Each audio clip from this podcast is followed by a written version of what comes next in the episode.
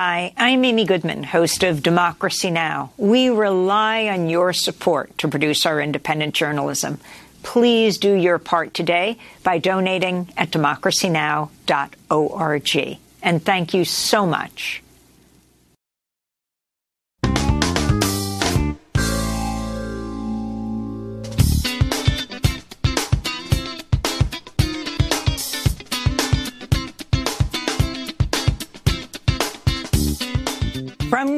This is Democracy Now! The idea, nothing about Ukraine without Ukraine.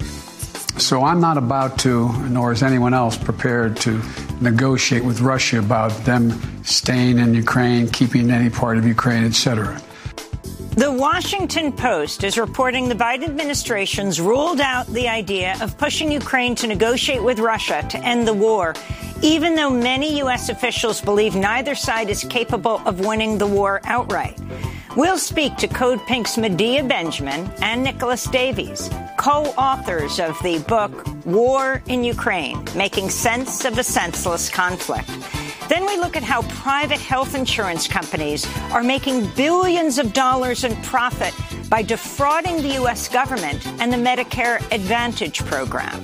I have no doubt that in years to come, the Medicare Advantage program will be held up as the biggest heist, the biggest boondoggle, the biggest waste of taxpayer dollars that we have ever seen. It has represented a huge transfer of taxpayer dollars from middle class families, middle class individuals, senior citizens to corporate executives and their shareholders. Speak with the health insurance whistleblower Wendell Potter and we look at a stunning leak of documents from inside the Mexican government. Active members of the Mexican military are working with um, drug cartels and are actually surveilling um, to the same level drug cartels and um, activists all over the country, including feminist groups and the uh, Zapatistas uh, movement. We'll speak with the reporter Luis Chaparro. All that and more coming up.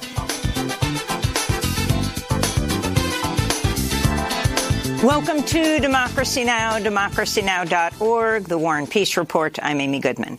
Russia says it detained eight people linked to Saturday's blast on a key bridge connecting Russia to the Crimean Peninsula. Russia Russia's accused Ukraine's military intelligence service of orchestrating the explosion, though Kiev has not claimed responsibility.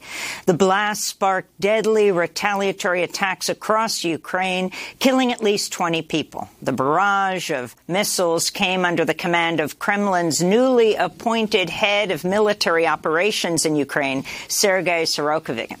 Surovikin has been dubbed General Armageddon he oversaw the mass destruction of civilian infrastructure in Syria as part of Russia's war efforts there.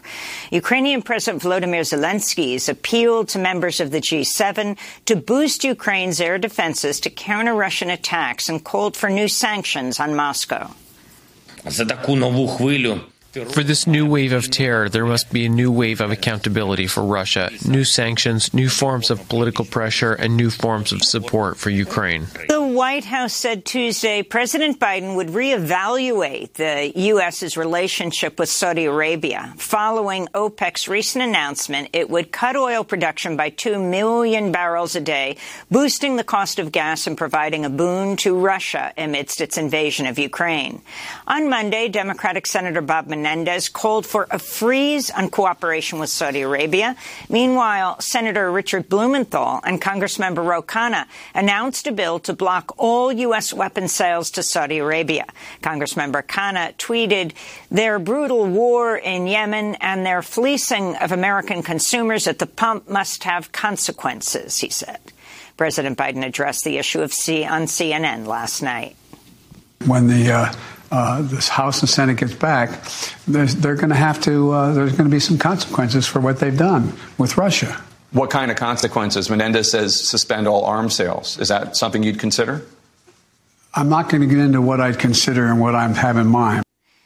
President Biden was speaking to CNN's Jake Tapper. Meanwhile, United Arab Emirates President Sheikh Mohammed bin Zayed Al Nahyan had talks with Vladimir Putin Tuesday in St. Petersburg, Russia.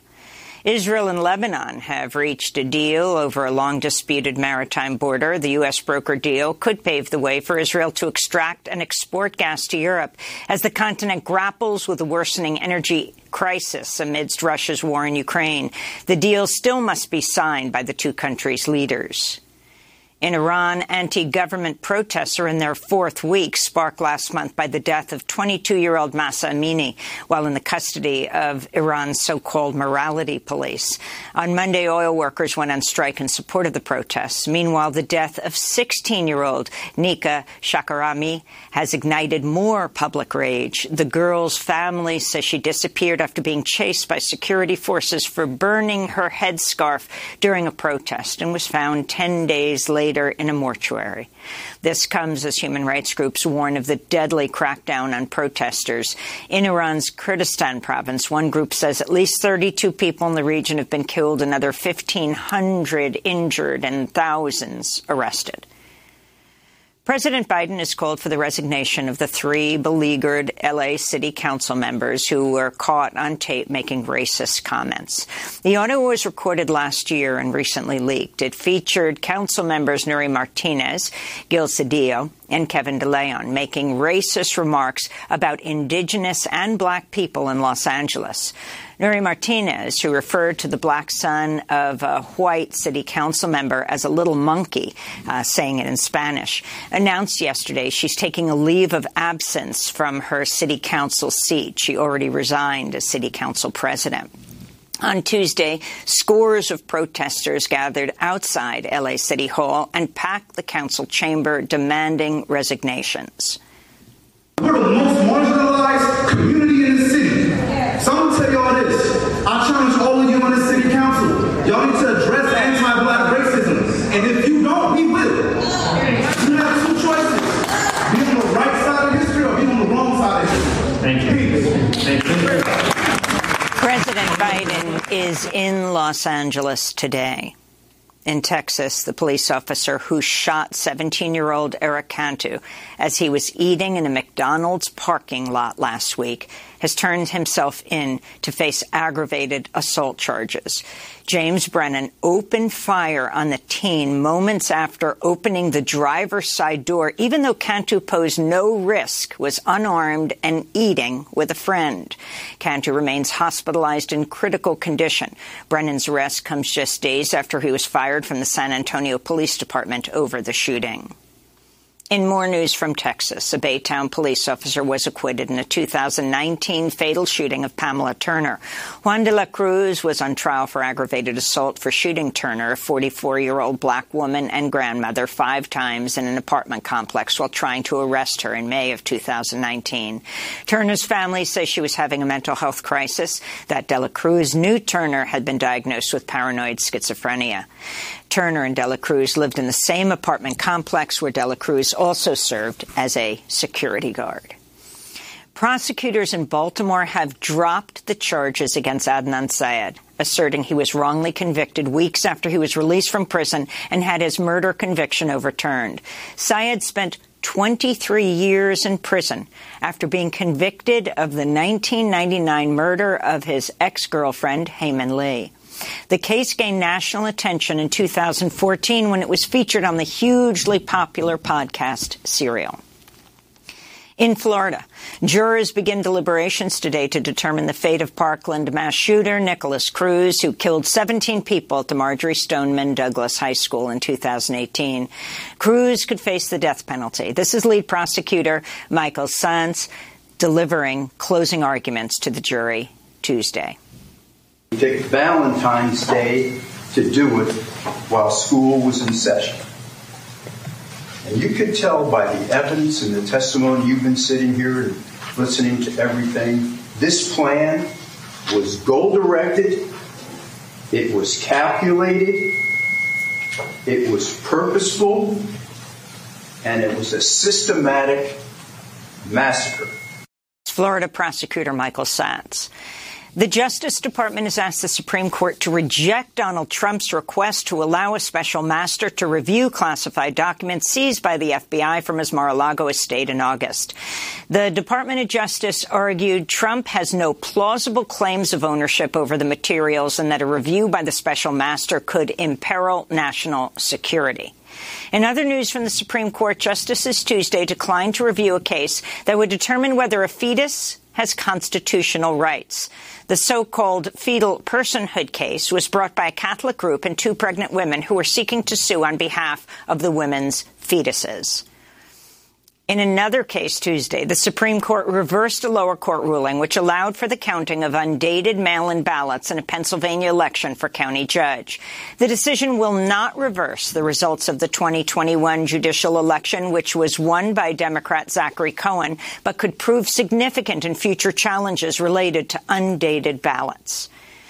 The Labor Department has proposed a new rule that could prevent companies like Lyft and Uber from misclassifying workers as independent contractors and deny them essential rights and benefits. The Labor Department said, quote, Misclassification is a serious issue that denies workers rights and protections under federal labor standards, promotes wage theft, allows certain employers to gain an unfair advantage over law-abiding businesses, and hurts the economy at large. A massive leak of over 4 million confidential documents from the Mexican government has revealed Mexico's military sold hand grenades and tactical equipment to drug cartels. Mexico's Ministry of National Defense was targeted by a group of hackers known as Guacamaya. The leak is one of the biggest in Mexico's history. Documents also show Mexican officials monitored journalists using the Israeli Pegasus spyware and evaded cooperation with the investigation into the disappearance of 43 students from Ayotzinapa. The Zapatistas are also one of the most heavily surveilled resistance groups in Mexico. We'll have more on the Guacamaya leaks later in the broadcast.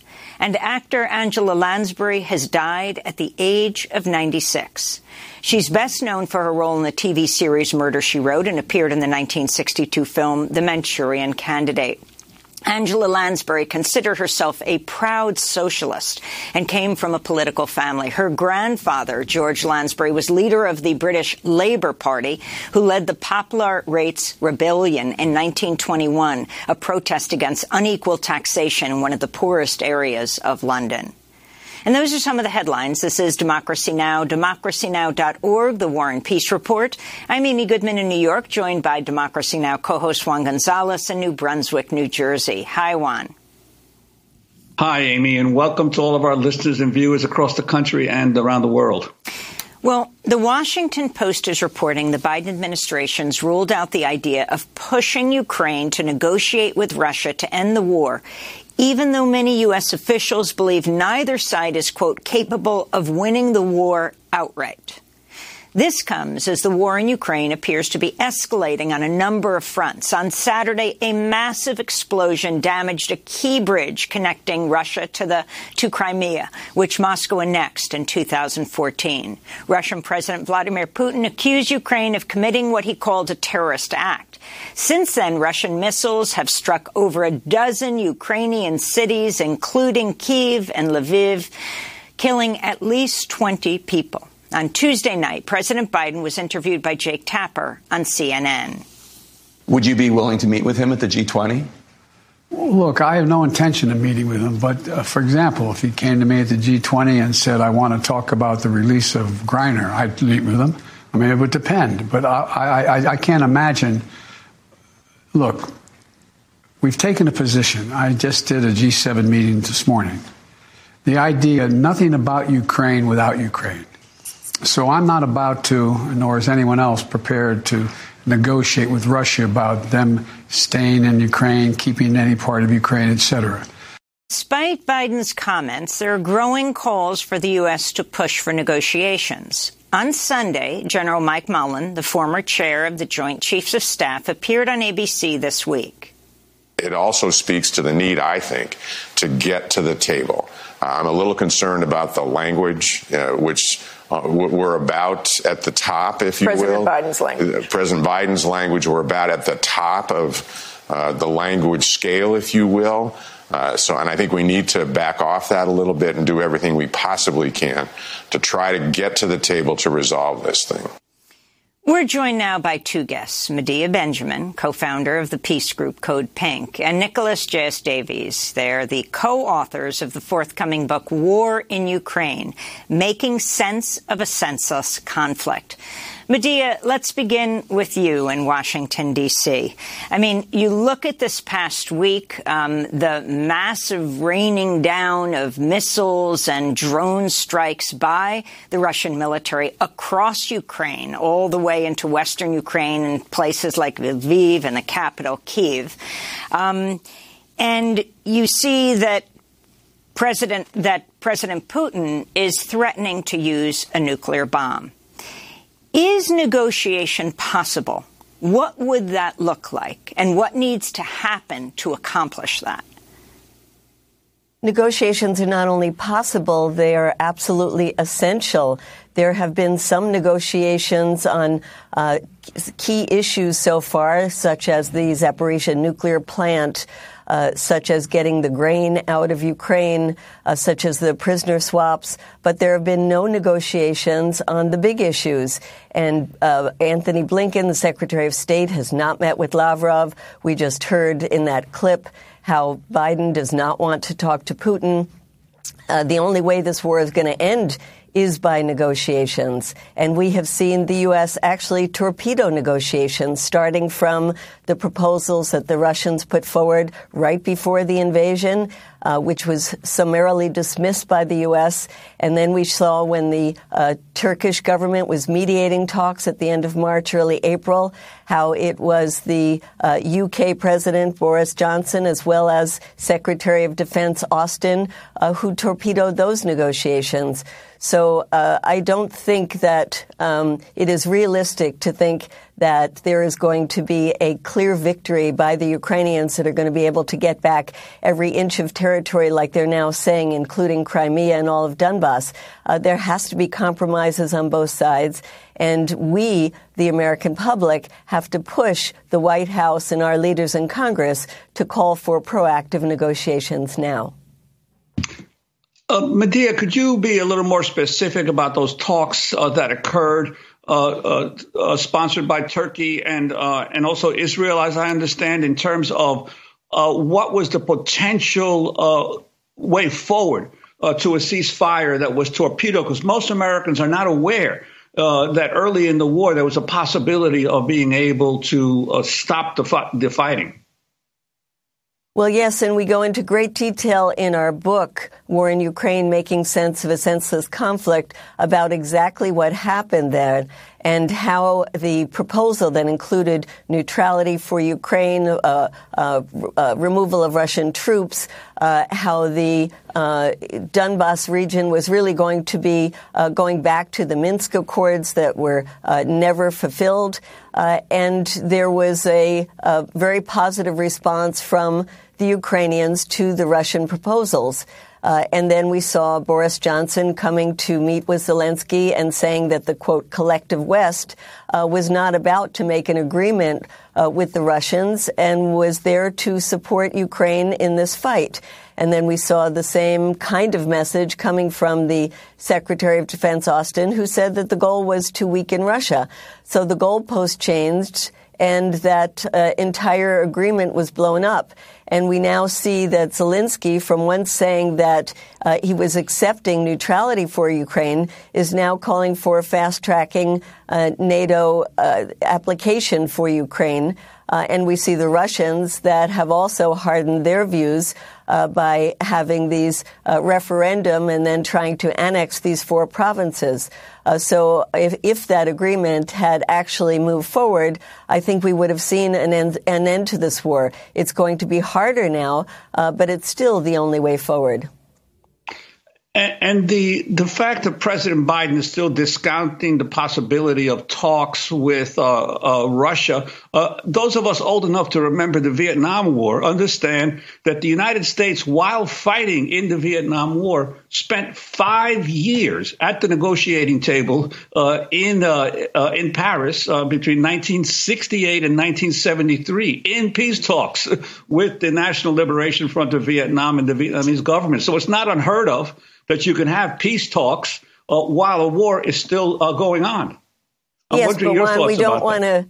We don't want to see these peace talks going on for five years. Uh, we want to see peace talks that come to an agreement very soon because this war is affecting the entire world. We're seeing a rise in hunger. We're seeing a rise in the use of dirty energy. We're seeing a rise in a hardening of uh, militarists throughout the world and increased expenditures on militarism, a strengthening of NATO, uh, and we're seeing the real possibility of nuclear war. So we can't afford, uh, as a globe, to allow this to keep going on for years. Uh, and that's why I think it's so important uh, that the progressive people in this country uh, recognize that there is not one Democrat who voted against the $40 billion package uh, to Ukraine or the more recent $13 billion package, uh, that this issue is actually uh, being questioned by the right, the extreme right in this country. It's being questioned also by Donald Trump, who said that if he had been president,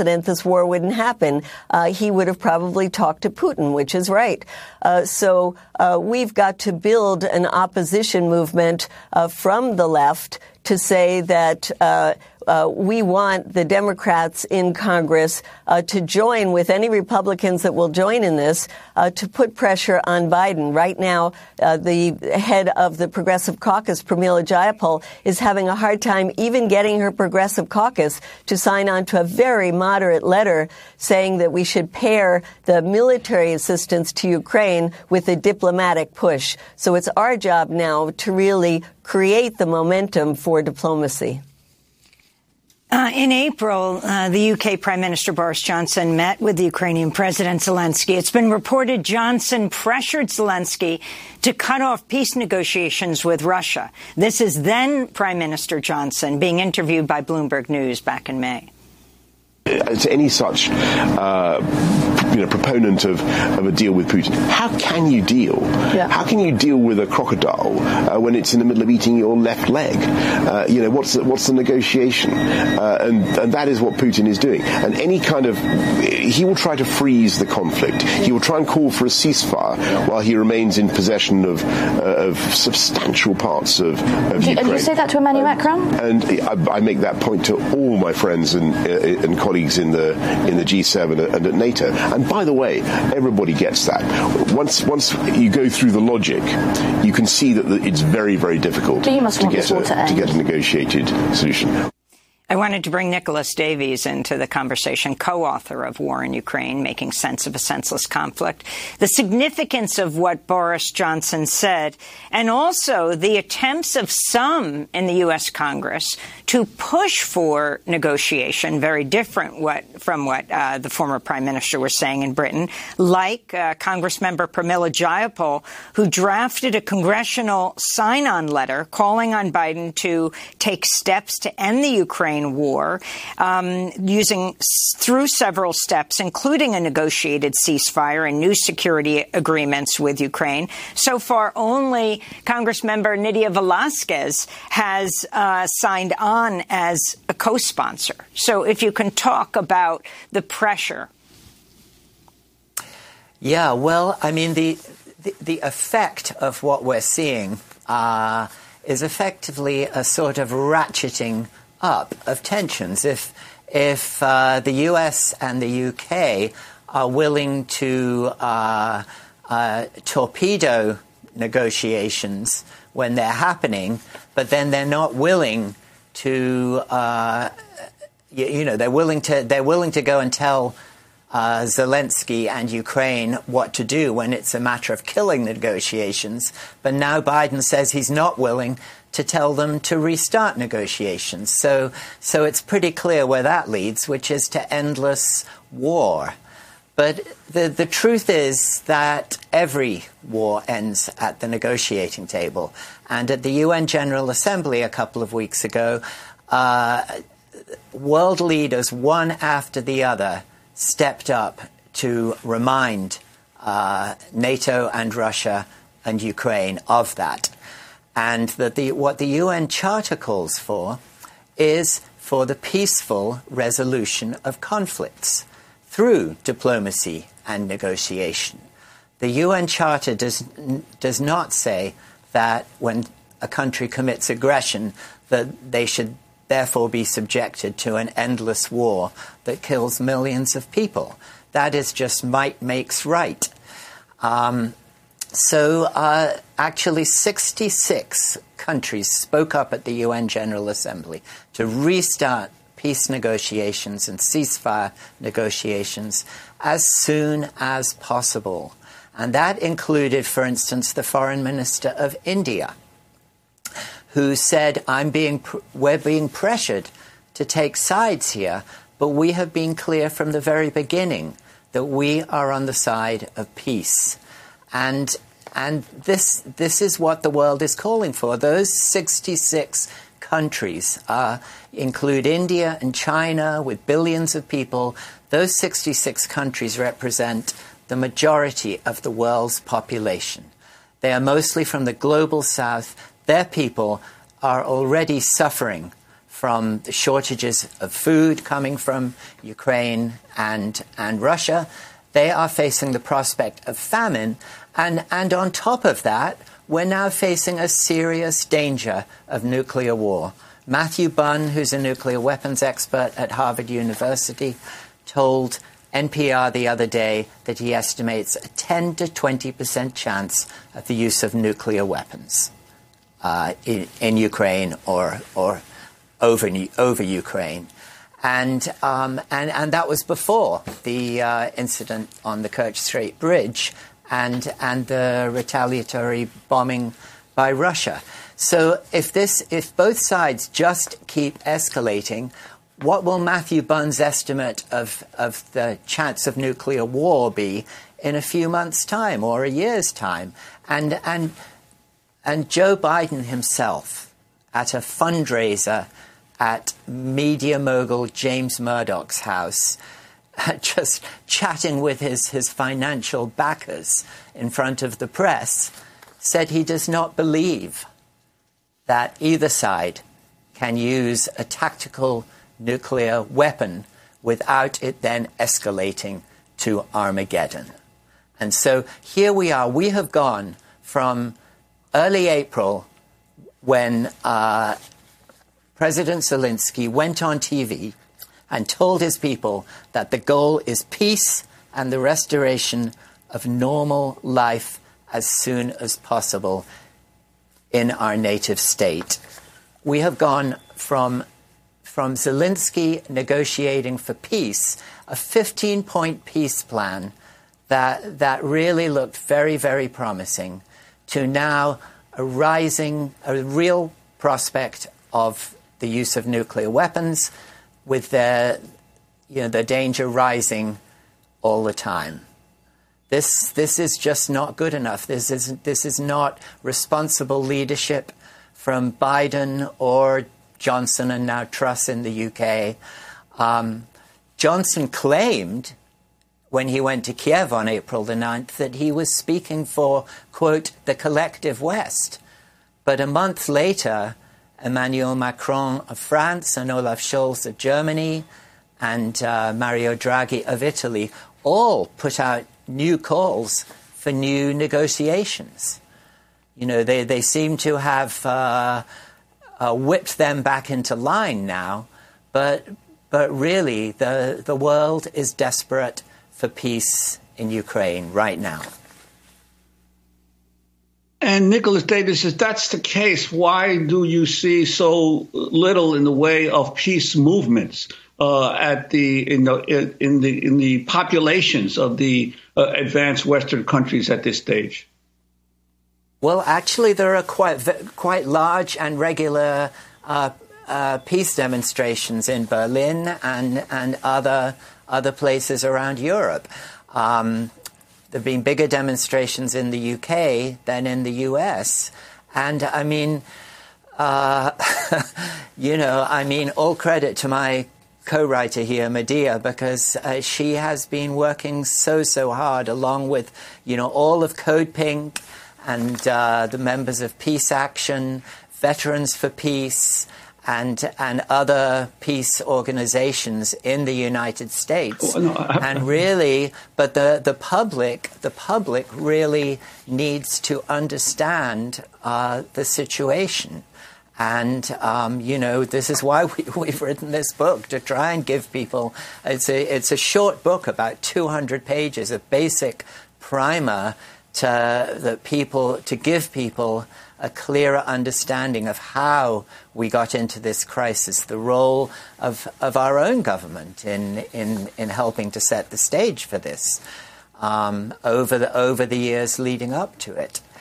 Uh, you know, through NATO expansion and through um, the events of 2014 in Ukraine and uh, the in- installation of a government there that, according to a Gallup poll in April 2014, uh, barely 50% of Ukrainians even considered it a legitimate government.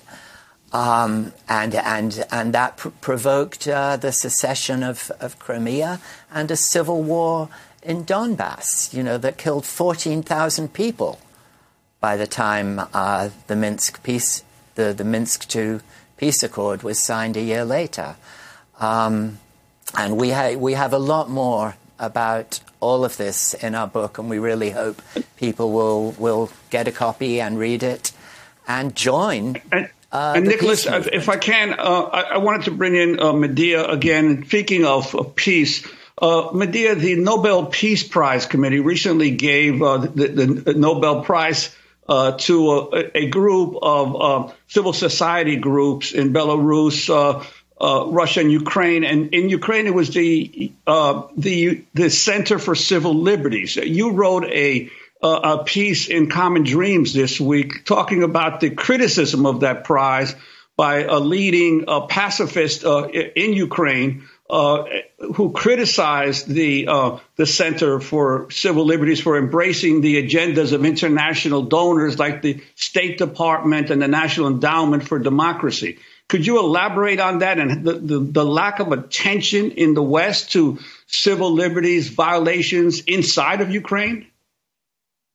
Well, yes, we were quoting a leading uh, war resistor pacifist inside Ukraine uh, that said that that organization that won the Nobel Peace Prize uh, was following the agenda of the West, uh, was not uh, calling for peace talks, but was actually calling for more weapons, was not uh, would not uh, allow for the discussion of violations of human rights on the side of Ukraine, uh, and would not support those uh, who were being beaten up or otherwise abused for not wanting to fight. And so our piece was to say that a Nobel Prize should really be going to those organizations uh, in Russia, uh, Ukraine, Belarus that are supporting the war resistors. And of course, we know there are many, many thousands of them uh, inside Russia who are uh, trying to flee the country and having a hard time finding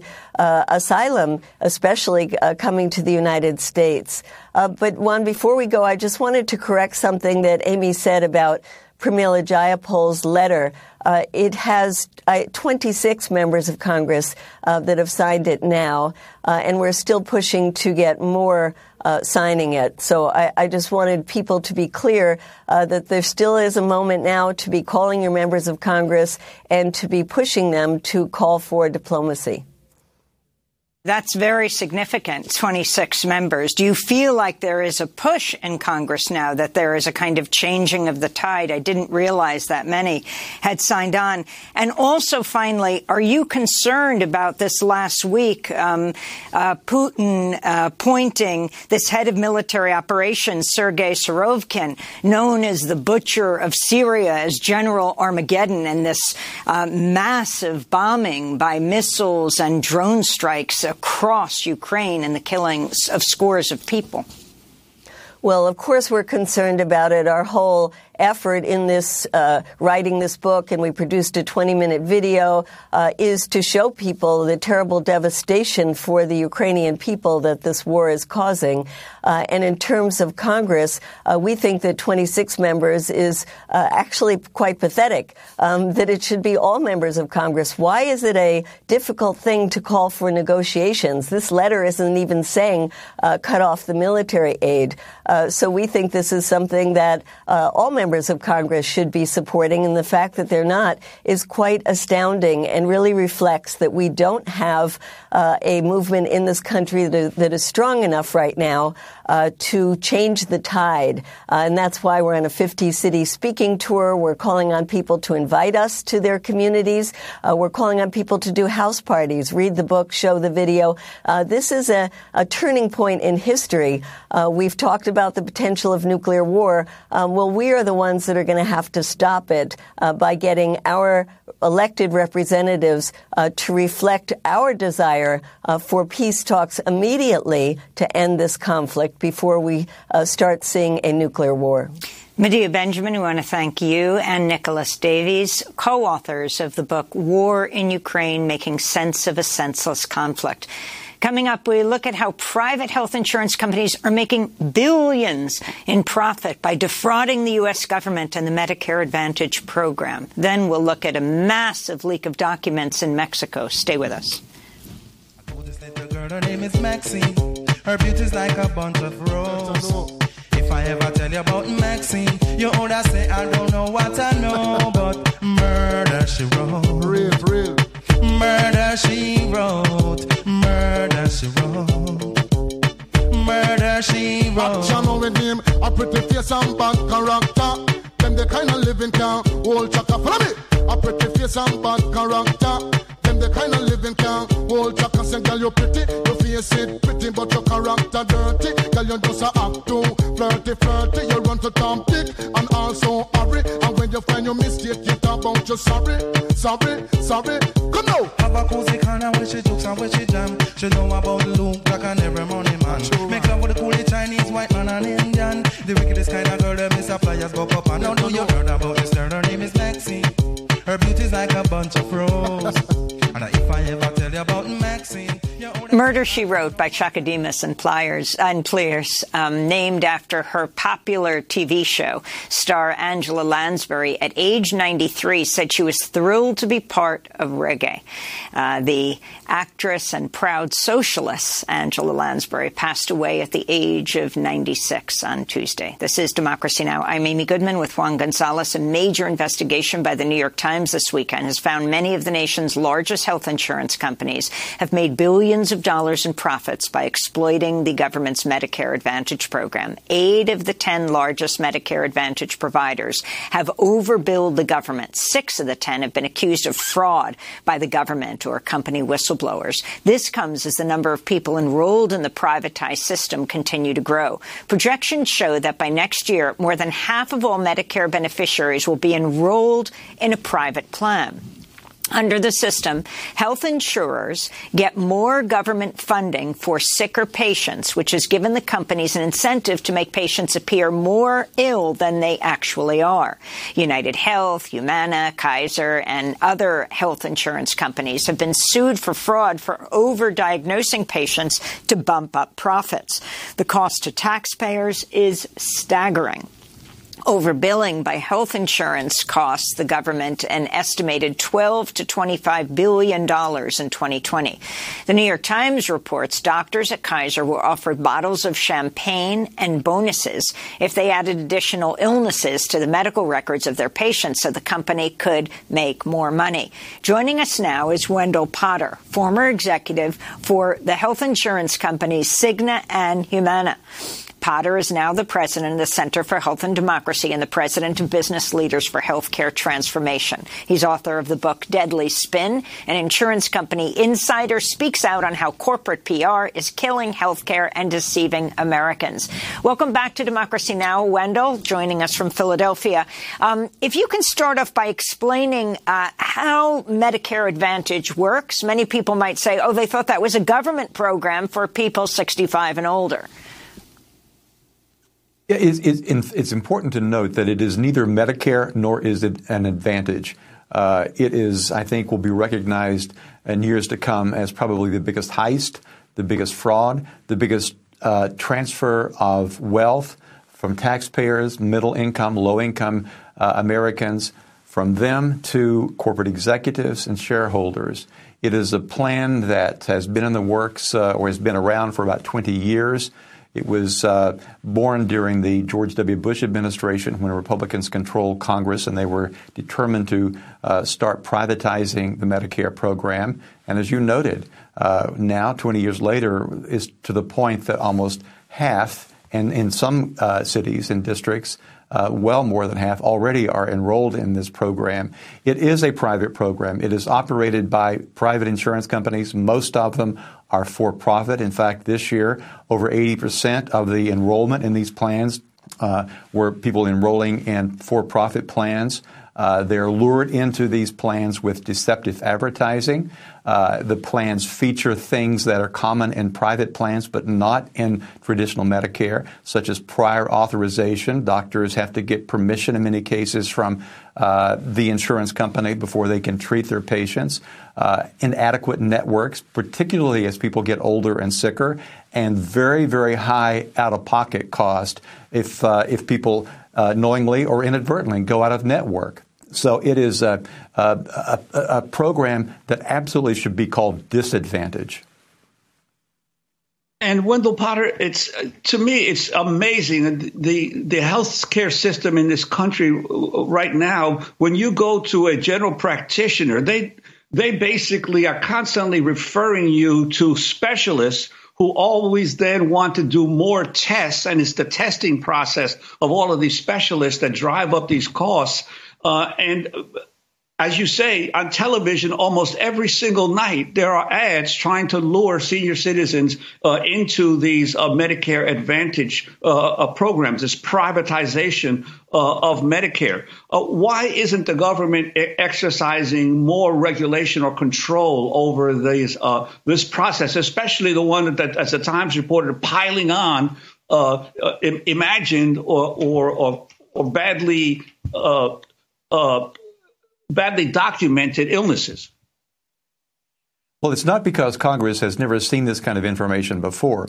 Uh, many uh, governmental organizations and uh, uh, uh like the OIG, the GAO, MedPAC, which is which advises Congress on on Medicare issues and payment issues, and uh, the Department of Justice, which has intervened in a number of these whistleblower lawsuits against these companies.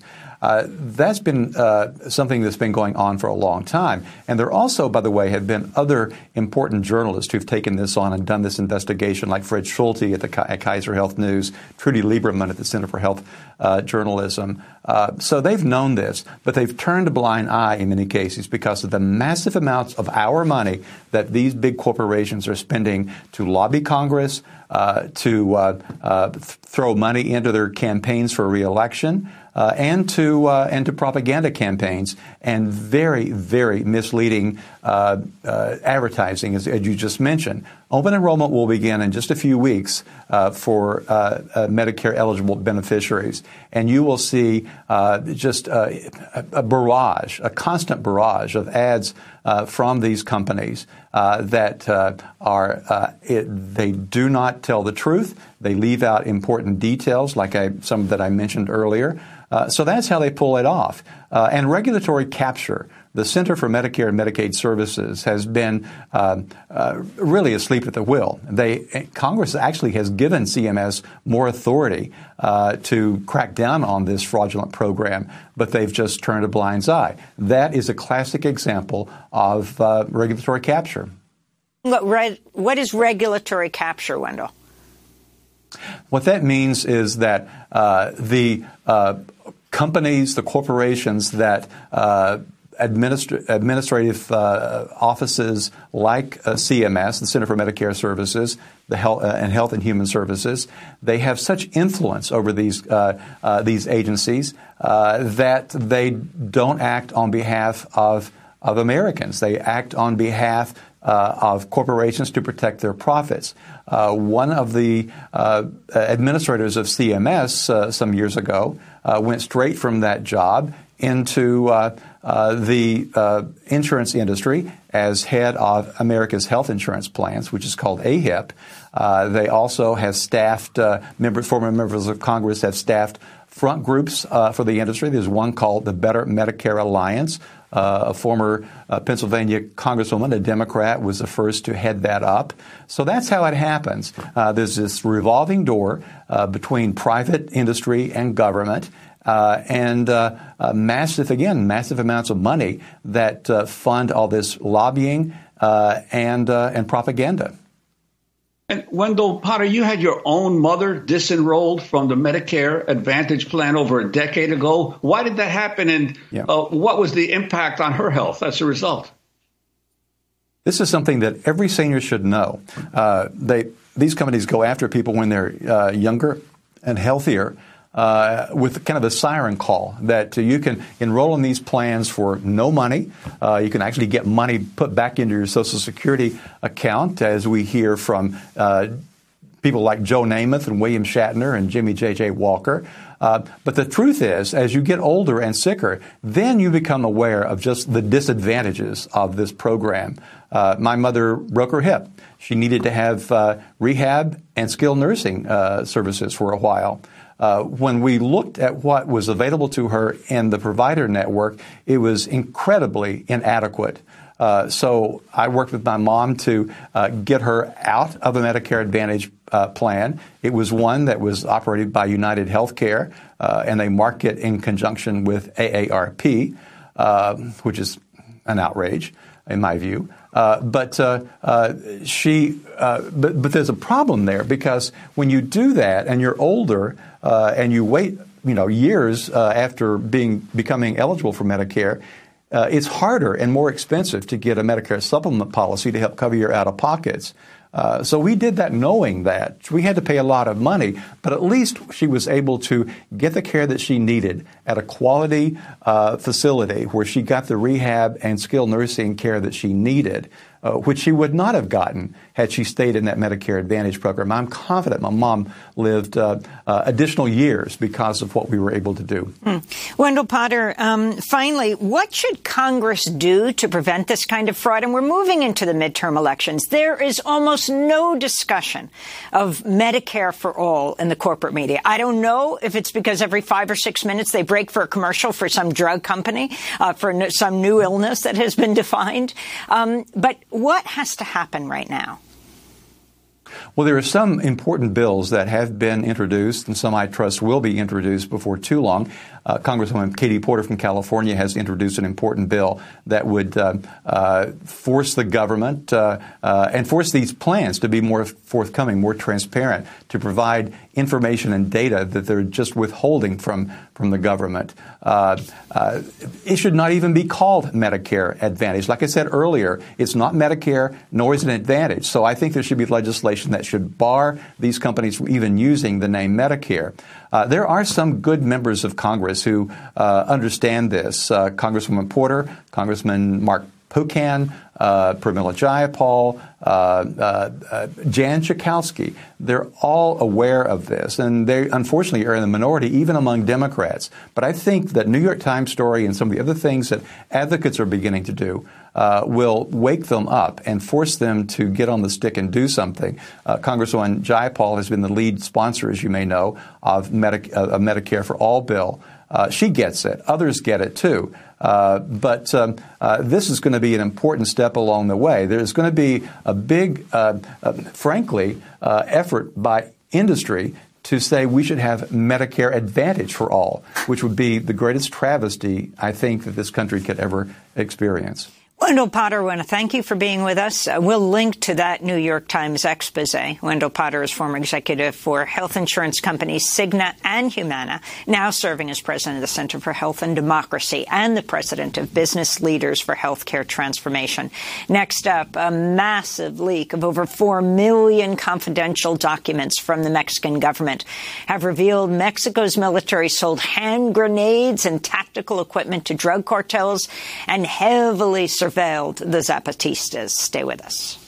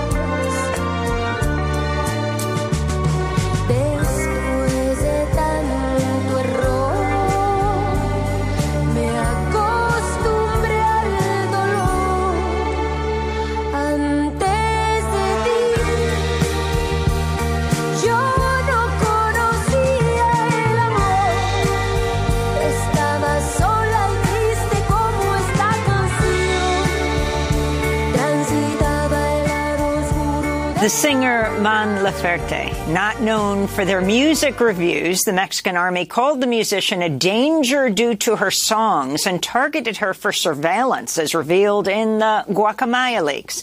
This is Democracy Now! I'm Amy Goodman with Juan Gonzalez. As we look at those leaks, a massive leak of over 4 million confidential documents from the Mexican government has revealed Mexico's military sold hand grenades and tactical equipment to drug cartels. Mexico's Ministry of National Defense was targeted by a group of hackers known as Guacamaya. The leak is one of the biggest in Mexico's history. Documents also show Mexican officials monitored journalists using the Israeli Pegasus spyware and evaded cooperation with the investigation into the disappearance of the 43 students from Ayotzinapa. The leak also shows the Zapatistas are one of the most heavily surveilled resistance groups in Mexico. For more, we go to El Paso, Texas, to reporter Luis Chaparro, whose new piece for Vice is headlined Leaked Emails Show Mexico's Military Sold Grenades to Cartels. Luis, welcome to Democracy Now! Lay out what you found.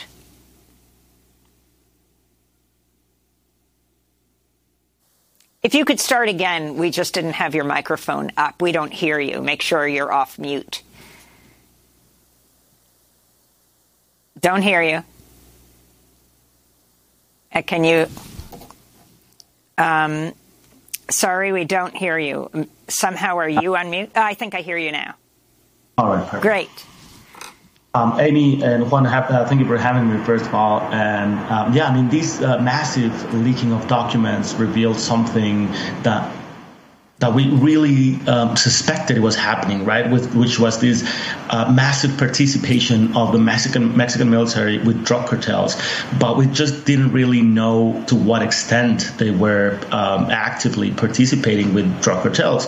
Um, these uh, data leaking uh, really showed that they were not only selling grenades to drug cartels, but also providing them with tactical equipment and maybe um, like the most uh, dangerous part of these uh, these um, link between Mexican military and the cartels was the surveillance they, they were having on journalists and information they were passing along, and but also on uh, Mexican uh, government officials. Um, there was a conversation leaked where a Mexican military member uh, flags um, a call he oversaw where this cartel member is asking a Mexican official um, inside the military to track down a target inside uh, one of the Mexican political parties to have a hit on him.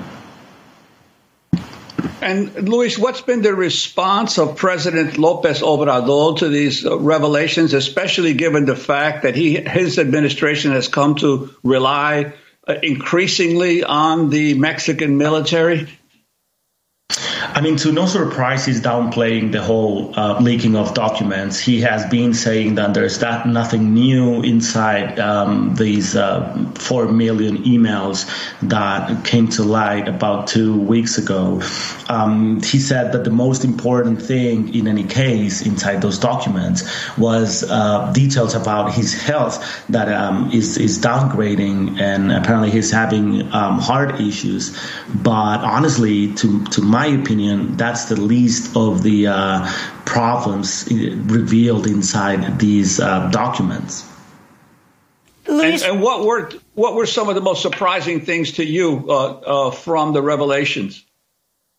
I think two things. First of all, the um, obvious revelation that the Mexican military is vulnerable to a group of hackers that literally just used a back door to enter the um, whole server of emails and gather information within uh, very few days that they had access to. So that, that first of all, that's very revealing and very dangerous because we're talking about probably the most um, important institution in Mexico, which is the Sedena, the Mexican um, Ministry of uh, Defense. Um, and second of all, the uh, extent of surveillance the Mexican military is having on journalists, um, on activists, and of different dissident groups to the local to the current administration, like feminist groups and um, the Zapatistas movement. Uh, Mexico is the worst place on earth uh, for journalist deaths. Um, the use of the Israeli Pegasus spyware to monitor journalists. Can you talk about that? And also what you learned about the Mexican government's lack of cooperation into the murder of the 43 students at Ayotzinapa. Yes, um, definitely. Also, that's uh, that's revealing from inside these um, data leak uh, leaking um, the participation of Mexican officials and how they tried to hide their involvement in the killing of these 43 students in Ayotzinapa. Um, that's, I mean, that's something that we all knew from uh, journalist investigations. Uh, that also led to the other issue that uh, the Mexican military was was really surveilling uh, the uh, Mexican press when it came to investigating the uh, killings of 43 uh, students in Ayotzinapa. Um, as you as you and your public might know, Mexico is really going um, down, and it's a really I mean it's one of the worst places to actually be a journalist, and that is not only because of the threat of cartels, but also to the involvement of the Mexican government working with the cartels, passing along information to criminal organizations, um, but also surveilling and intimidating journalists uh, them, themselves. I mean, from from the official uh, government. And Luis, uh, in, some, in, a related story, uh, Mexico has filed another lawsuit against five U.S.-based firearm dealers, all of them in Arizona, who, that are they claim are responsible for fueling the flow of illegal weapons and a surge in murders in Mexico. Could you talk about that lawsuit and uh, and the, and the one that preceded it? Definitely. So this is the uh, second attempt by Mexican government to um, sue first uh, the U.S. government to no avail, and then um, some private companies selling or allegedly selling guns to drug cartels. Um, the first attempt to do this um, was thrown down by a U.S. federal judge. Uh, and this is the second attempt, and the Mexican government is now going after just a few uh, group, uh, a few companies, uh, particularly in Arizona, where most of the guns used by Mexican drug cartels are coming from. These sue, um, to my understanding, has very little opportunities to actually go through as this as the first one. Um, first of all, because the um, U.S. Uh, gun manufacturers have a huge um, set of resources or legal resources to fight against a suit like this one.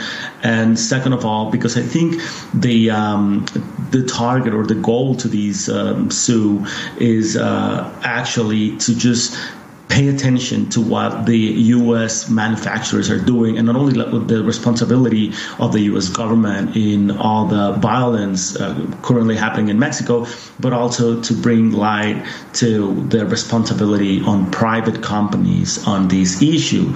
Um, documents and investigations that I've um, seen show that 80% of the um, guns uh, traced back to the U.S. are coming from shops in um, Arizona, which is a major corridor for most of the um, top cartels in Mexico, like the Sinaloa cartel and the Cartel Jalisco Nueva Generación.